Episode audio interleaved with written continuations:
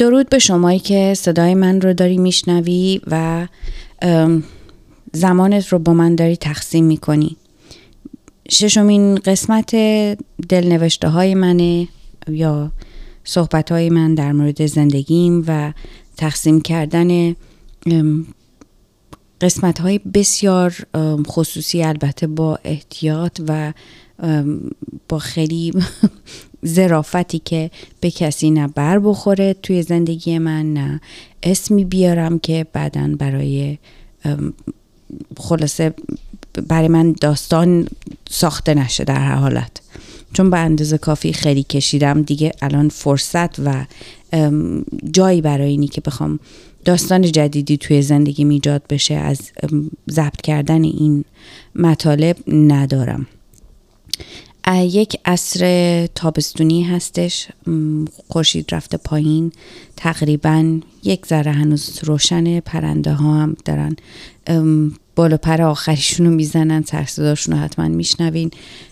غذای آخرشون رو بگیرن. این هامینگ بردای ما تا آخرین لحظه نور در حال تغذیه شدن هستن از این آب شکرهایی که من بهشون میدم. بر حال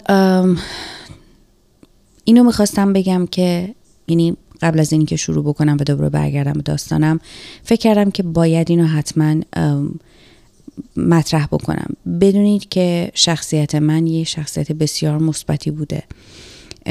در طول زندگی سعی کردم با غذایا بسیار مثبت برخورد بکنم. به خاطر این بوده که پدر مادر من واقعا از اون اول سعی کردن که خیلی با زندگی مثبت برخورد بکنم و همونو به ما هم یاد دادن من و خواهرم.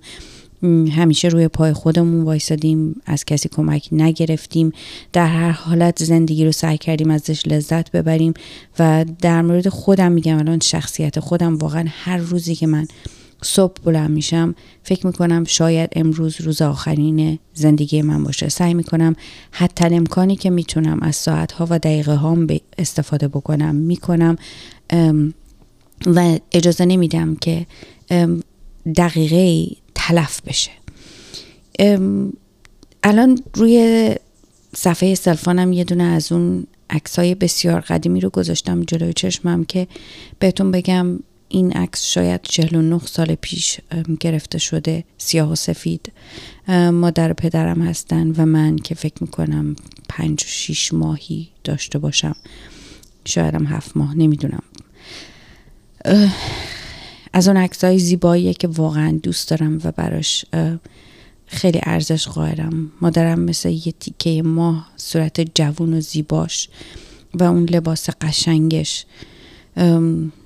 داره به من نگاه می‌کنه. نگاهش توی عکس از اول فقط به من بوده توی زندگی به من بوده. پدرم منو محکم بغل کرده. تمام زندگی همیشه حامی من بود پشت من بود و خانواده من این بودن. و وقتی هم که خواهرم اومد زندگی قشنگتر و زیباتر شد. برای اینکه با وجود اومدن اون مثل اینی که اون نقطه چهارمی که باید وصل می‌کرد ماها رو به هم دیگه کاملا پیدا شد و به زیبایی این چهار نفر با هم دیگه ما بزرگ شدیم. سال به سال از همدیگه چیزی یاد گرفتیم. حتی اگر هم خیلی همدیگر رو بعضی موقع عذاب دادیم خیلی خسته شدیم به خاطر اتفاقاتی که توی زندگیمون افتاد. تمام داستان هایی که خودمون دوست نداشتیم برامون پیش بیاد ولی ازش فراری هم نمی‌تونستیم داشته باشیم به خاطر اینی که جایی که زندگی می‌کردیم و اتفاقاتی که داشت میافتاد ما رو به یه نحوی با خودش میکشوند. اینو گفتم که مقدمه برای قسمت ششم باشه.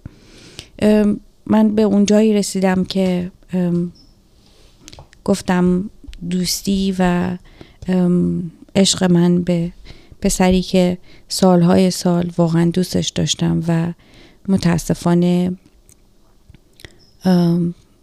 دست آخر به اون جایی رسید که او هیچ تلاشی نکرد برای اینی که به جایی برسونه اون عشقی که به وجود اومده بود به سمر برسه و سمر برای من از به, در واقع به عنوان یک دختر ایرانی که سمر عشق واقعا فقط ازدواج بود که گفتم الان برام دیگه ازدواج اصلا معنا و مفهومی نداره.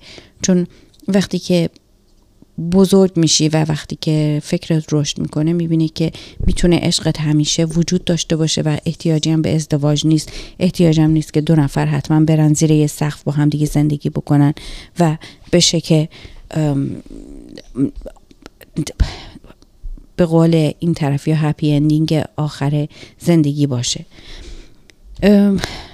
برمیگردم به اونجا دوست عزیزم که اون دوستی که ما با هم سالهای سال با هم دوست بودیم و تقریبا من مجبورم شدم که یعنی این داستانی بود که اون کشید تا اینی که کار خودش ساده تر بشه ولی بازم با این حال من بازیچه شدم این وسط بازیچه یک اشتباه یا یک تصمیم اشتباهی که اون گرفت.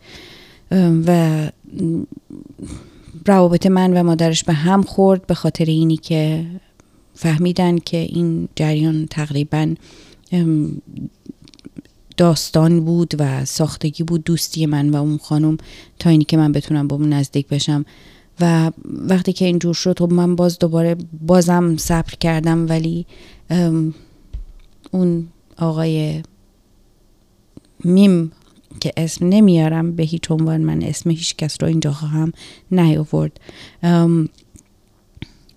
کاری نکرد باز دوباره یکی دو سالی گذشت و به اینجا رسید که خب من فشار روم بود برای اینی که سنم داشت می‌رفت بالا می‌خواستم حال آزاد بشم. یعنی با یعنی تنها راه آزادی یک زن توی ایران اینه که ازدواج بکنه. یعنی اگر بمونی توی خانه و با خانواده مادر پدر باشی که خب هزار جور حرف و نقل و داستان و حدیث و ترشیده و چه داستانایی پشت سرش به وجود میاد که هممون می‌دونیم همه اونا رو یادمون هست و هممون خودمون مقصر هستیم. خودتون و چشمتون رو جمع نکنین. یا گرد بکنین بگین توی ذهنتون که واولا همون شما هم جزو همون آدم ها بودید که گفتید و پشت سر دختران دیگه این صحبت ها رو کردید و هنوزم می‌کنید به نحو دیگه ای شاید یا هنوز همون شکلی. به آقای مه گفتم که یا اینی که فکری می‌کنی یا اینی که من باید الان کسی هستش که توی دانشگاه و از من خواستگاری کرده پسر خوبی است و اگر که نمی‌تونی کاری بکنی من باید تصمیمم رو بگیرم و راه زندگیمو ادامه بدم. بسیار عصبانی شد و از من خواست که تمام هدایایی که برای من آورده بود بهش پس بدم و این نقطه عجیبی بود و تجربه بسیار غریبی بود برای من که تمام هدایایی که چندین سال به من داده بود از من می‌خواست بگیره به خاطر اینی که من دست رد زده بودم به سینش و دیگه بیشتر از این نمی‌تونستم صبر بکنم که اون یک راه یا نقشه اشتباه دیگه بیاره. تازه من خیلی اتفاقایی که توی زندگیش میافتاد اصلا نمی‌دونستم که آیا با کسای دیگه ارتباط داشت یا نداشت. که فکر می‌کنم حتما داشت که فکر می‌کنم که فقط من تنها کس نبودم. چون این متاسفانه یکی از خسلت های پسرهای جامعه ما بود. هدیه ها رو همه رو جمع کردم از نمی‌دونم عطری که استفاده شده بود نصف شلوار جینی که استفاده کرده بودم نمی‌دونم راکت تنیس کوچکترین چیزهایی که کوچیک کوچیک کارت نمی‌دونم دفتر خاطره اصلا هر چی. تمام اینا رو اومد دم خونه گرفت و من اینا رو بهش دادم و خداحافظی کردیم. و هنوز که هنوزه یه دونه علامت سوال بزرگ یعنی یکی از علامت سوال های بزرگی که روی سرم نشسته هنوز همون بود که چرا این کار کرد. به حال گذشته و اینم تبدیل به خاطره و داستان شده. توی این جریانات اون آقایی هم که من تصمیم گرفته بودم باهاش در واقع به عنوان همسر انتخابش کردم و از من خواستگاری کرده بود متاسفانه یه متوجه شدم که ایشون هم یه مقداری از لحاظ روانی مسائل عجیب و غریبی داشت. عاشق روح بود و دوست داشت روح احضار بکنه و فکرش خلاصه از اون مزخرفاتی که بعضیا خیلی توی ذهنشون باش درگیرن. وقتی که این جریانات رو فهمیدم دیدم که خب من اینجا دیگه نمی‌تونم اشتباه بکنم. حالا هر چقدرم که این آدم بچه خوبی باشه از خانواده خوبی باشه بچه آقای دکتری باشه خانواده سطح بسیار بالا نمی‌دونم خانواده مامانچی باباچی ولی من خودم رو نمی‌تونستم اینجوری له و داغون بکنم که یک مردی بیاد به عنوان همسر بشه برای من.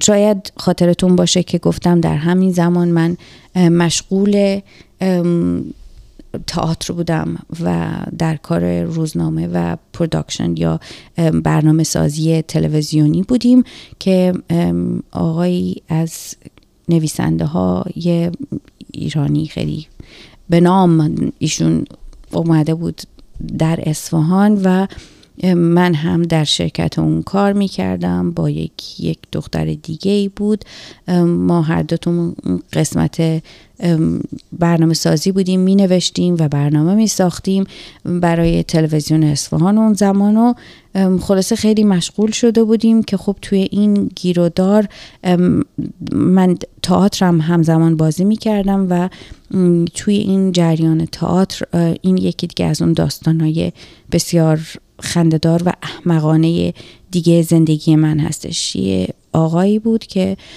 کارگردان تئاتر ما بود پسر بسیار جوان و زیبا و برازنده ای ولی خب نمی‌دونم متاسفانه زیادی کتاب خونده بود چجوری شده بود زیادی خیلی خیلی پر بود مغزش.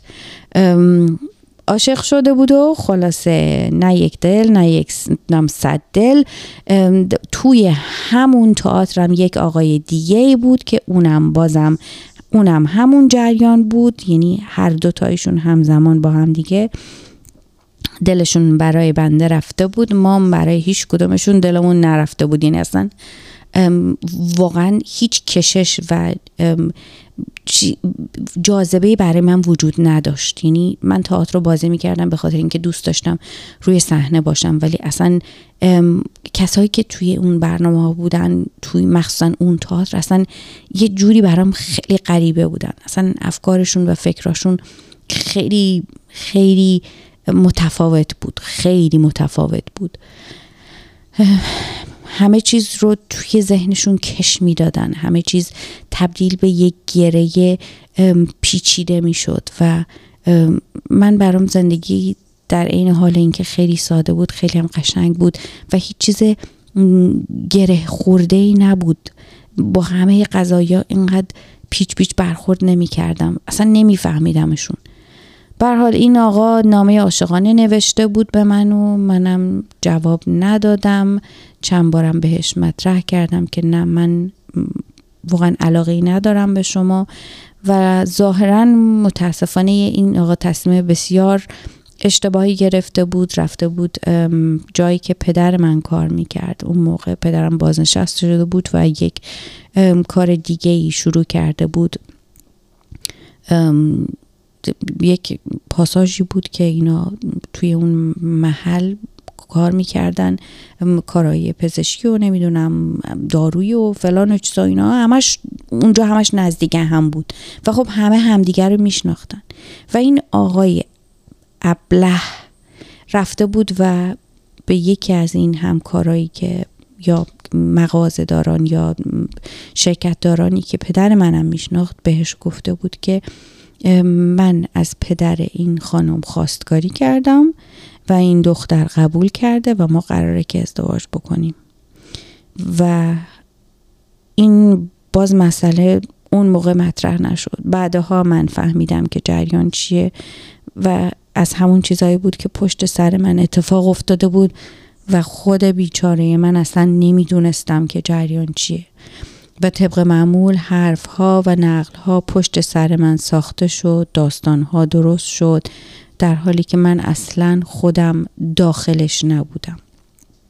به خانوادم کشیده شد خانواده های نزدیک و دور داستان ساختن برام و اصلا من از اون تئاتر که دیگه اومدم وقتی که اجرامون چند تا اجرا تموم شد اومدم دیگه اصلا اون آقا رو ندیدم در حالی که اون داستان ها پشت سر من ساخته شده بود متاسفانه و وقتی که الان فکرشو می‌کنم چقدر خودم دلم میسوزه برای خودم که چجور بدون اینکه خودم در جریان باشم این شکلی شخصیت و وجود من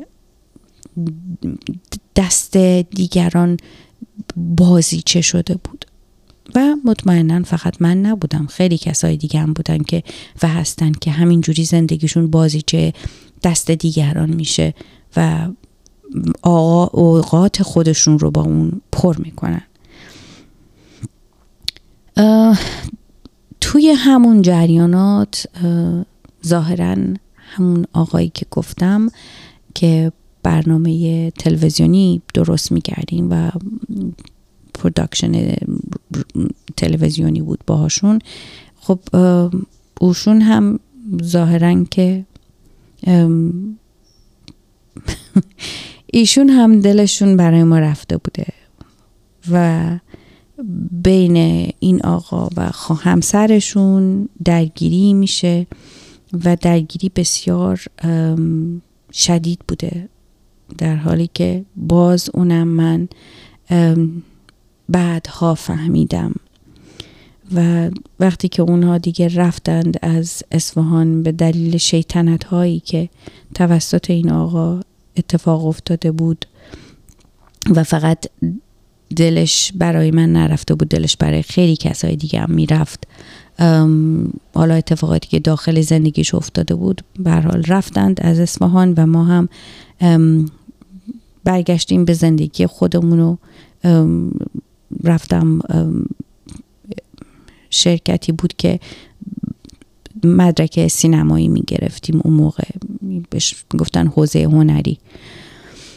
اونجا شروع کردم درس خوندن در حین اینی که من داشتم درس زمین شناسی هم میخوندم و خب هر دوتا رو با هم دیگه انجام می‌دادم و واقعا هم لذت می‌برم میبردم. که خب توی اون جریانات توی اون روزها من سه بار سه تا فیلمنامه کوتاه داشتم و سعی کردم که فیلمم رو بسازم. به این راحتی نبود. اصلا به این راحتی این روزان نیست. چون الان هر کسی یه دونه دوربین داره دوربین با کیفیت خوب دستگاه تدوین همه چیز جلوی آدم هاست. الان برای همین اینقدر دارن تون تون همه چیز تولید می‌کنن. ولی اون موقع من باید می‌رفتم کسی رو استخدام می‌کردم. کرو اعضایی که باید بازی می‌کردن اونا رو تمام جفت و جور کرده بودم. به حال پولی هم که گذاشته بودم برای اون جریان خیلی کم بود خیلی زیاد نبود و خیلی سخت بود. و خب خیلی دوستایی توی این جریانات باشون آشنا شدم که کمکم کردن. ولی متاسفانه هر سه دفعه به خاطر جریاناتی فیلم من آخر به جشنواره نرسید. نصف نیمه و تدوین نشده موند و فوتج هایی که ضبط کرده بودیم همینجوری موندن قسمتی از تاریخ شدن. ولی خب باعث شد که توی همون جریان دختر خانمی که از یک خانواده بسیار معروف اصفهان بودن و پدرشون شرکت سینمایی داشتن. شرکت سینمایی که چرس کنم آخه خیلی سخته. ایشون خیلی خیلی خیلی سرشون بزرگ بودی توی اصفهان. یعنی جشنواره کودک که می‌شد تمام کارا توی سینمایی اینا انجام می‌شد. دخترشون قرار بود که یعنی برای فیلم من فیلم سوم من بازی بکنه و متاسفانه این خانم همسر داشت یعنی ازدواج کرده بود و متاسفانه ایشون با کس دیگه هم ارتباط داشت و من هم درگیر اون جریان شدم به خاطر اینی که ما هرچی که داشتیم در حال برنامه ضبط کردن بودیم لوکیشن نگاه می‌کردیم می‌رفتیم میومدیم اینا. توی این جریانات همش اون کسی رو که باش آشنا بود می‌خواست یا ببیندش یا از اون فرصتش استفاده می‌کرد و آخر به اونجا رسید که متاسفانه خانوادهش فهمیدن که با مرد دیگری در ارتباطه و چی؟ آخرش به من برگشت. که بنده مقصر بودم. حالا چرا من مقصر بودم؟ نمی‌دونم. چون همیشه راه راحت ترین اون کسی رو که می‌خوایم گناه رو بذاریم سرش. ما نیستیم که گناهکار هستیم. ما دنبال یک گناهکار میگردیم. و متاسفانه خانواده این دختر خانم هم متوجه نشدند یا نخواستند قبول بکنند که دختر خودشون داشت اشتباه می‌کرد. فیلم ساختن من باعث نشده بود که اون آقا با این دخترشون دوست بشه. دخترشون با اون آقا قبلا دوست بود و من فقط داشتم کار خودم می‌کردم که فیلم ساختن من بود. و متاسفانه پروژه فیلم من به خاطر همون دفعه سوم هم به نتیجه نرسید. دفعه های اول و دومش هم که خب باز اونم خودش داستان دیگه ای داره. من با اینی که برگه داشتم از حوزه هنری که به, به هم اجازه داده بودن که ضبط بکنم.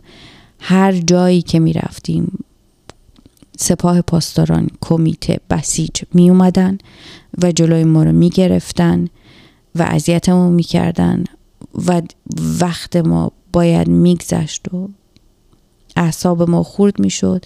اون دو سه نفری هم که قرار بود توی فیلم بازی بکنن از این جریان واقعا خسته شدن برای اینی که امنیت کاری نبود. یعنی وقتی که نمی‌تونستی که راحت کارتو انجام بدی و بعدش هم آخرش گواهینامه نگاه می‌کردن. اسم می نوشتن مردم هم از این چیزا وحشت دارن برای اینکه وقتی اسمشون می‌رفت یه جایی نوشته می‌شد دلشون نمی‌خواست دیگه. در نتیجه این پروژه های فعالی چه می‌دونم سینما فعالی ما بالاخره به هیچ جایی نرسید. این هم از این. می‌دونم داستان سعی می‌کنم که قسمت خوب و با مزش رو یه جوری پیدا بکنم که خیلی همش غمانگیز نباشه. قسمت خوبش خیلی خوب بود. یعنی در تمام طول راه وقتی که همه این اتفاقا داشت میافتاد سعی می‌کردم که از همه چیز لذت ببرم و با تمام تلاشم بتونم اون کاری که شروع کرده بودم و به انتها برسونم. ولی وقتی که خب جلوم صد می‌شد کار دیگه نمی‌تونستم بکنم. چقدر مگه می‌تونی مثبت فکر بکنی؟ چقدر می‌تونی قوی روی پات وایسی ولی در حالی که همینجور چپ و راست دارن میان اذیتت می‌کنن؟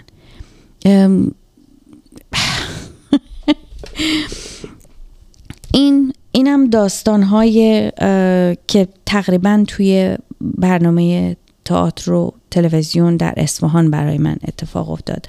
تا اینی که بالاخره من دانشگاه هم که دانشگاه زمین شناسی بود اون هم خودش در واو اون اصلا دیگه واقعا اونو نمی‌خوام. چون اصلا اگه که اونو در اونو باز بکنم یه کلمه کرم گندیده از توش میاد بیرون. استادای دانشگاهی که به دخترها نظر دارن و کسانی که فکر می‌کردن که چون مرد هستن و چون قدرت دارن و چون تونسته بودن که استاد دانشگاه باشن و رئیس مرکز دانشگاهی باشن چقدر راحت می‌تونن آدم بخرند و برای خودشون موقعیت به وجود بیارن و فکرها و ذهنهای کثیفشون زندگیشون رو همون جوری به پیش برد. من در تلشون نیفتادم یا افتادم یعنی انقدر اذیت شدم و انقدر صدمه خوردم که فقط خودم می‌دونم و خانوادم ولی خب می‌دونم که اون آقایون هر دو تاییشون با یکی یکی از دانشجوهای دانشگاه ازدواج کردن. البته من خبر ندارم که دیگه الان هستن کجا هستن چه می‌کنن. بر حال امیدوارم که خوب و خوش سلامت باشن. ولی اگر که اینجا توی این مملکت آمریکا بودن مطمئنا خیلی درگیر می شدند یعنی به این راحتی از کنار افکار و صحبت ها و مسائلی که در دانشگاه های ایران هستش. و این قدم همه ادای مسلمان بودن و روحانی بودن و تمیز بودن و پاک بودن در میارن. اما در پس زمینه به قدری دلها کثیفه به قدری ذهنها آلوده است. و به قدری مسائل پیچیده است که باور نکردنی است و من مطمئنم مطمئنم که برای بسیاری از دخترانی که در دانشگاه بودند و هستند چه مسائلی و چه فشارهایی به وجود میاد و صداشون رو در نمیارن به خاطر اینی که می‌دونن اگر هر چیزی که بگن کسی فکر نمی‌کنه که اونها دارن درست میگن و حق به استادای دانشگاه پسرای دانشگاه رئیس دانشگاه رئیس آزمایشگاه دانشگاه حتی مستخدم دانشگاه داده میشه. برای اینی که یک زن حرفش جایی نمیره. برای اینکه یک زن حرفش متاسفانه اگر که بگه که کسی بهش نظر داشته میگن تو یه کاری کردی تقصیر تو بوده. و الا اون آقا نمی اومد به طرف تو اون پیشنهاد رو بهت بکنه. اینا واقعیت های تلخ زندگی ماست. اینها واقعیت های تلخ زندگی جوانانی است که الان درگیر این مسائل هستند و خیلی هاشون خودشون رو مجبورن رها کنند تا بتونن به زندگی ادامه بدند. نه فقط توی دانشگاه که توی کارهای مختلف داستانهایی که وجود داره دخترهایی که باید کار بگیرن و به خاطر اینی که یا زیبا هستند یا متفاوت تر از دیگران هستند این پیشنهادها بیشتر بهشون میشه. شکل زندگیشون رنگ زندگیشون و راه زندگیشون تغییر می‌کنه. و این گناه اونها نیست. باور کنید گناه اونها نیست. که گناه پلیدانی است که توی دلشون از هر اهریمنی بدتر و زشتتر و کسیفتر هستند. ولی روی زیبا و چهره زیبایی به مردم نشون میدن و قابل احترام برای همه اطرافیاشون هستند در حالی که پشت زمینه چیز دیگری است. با من باشید. قسمت بعدی.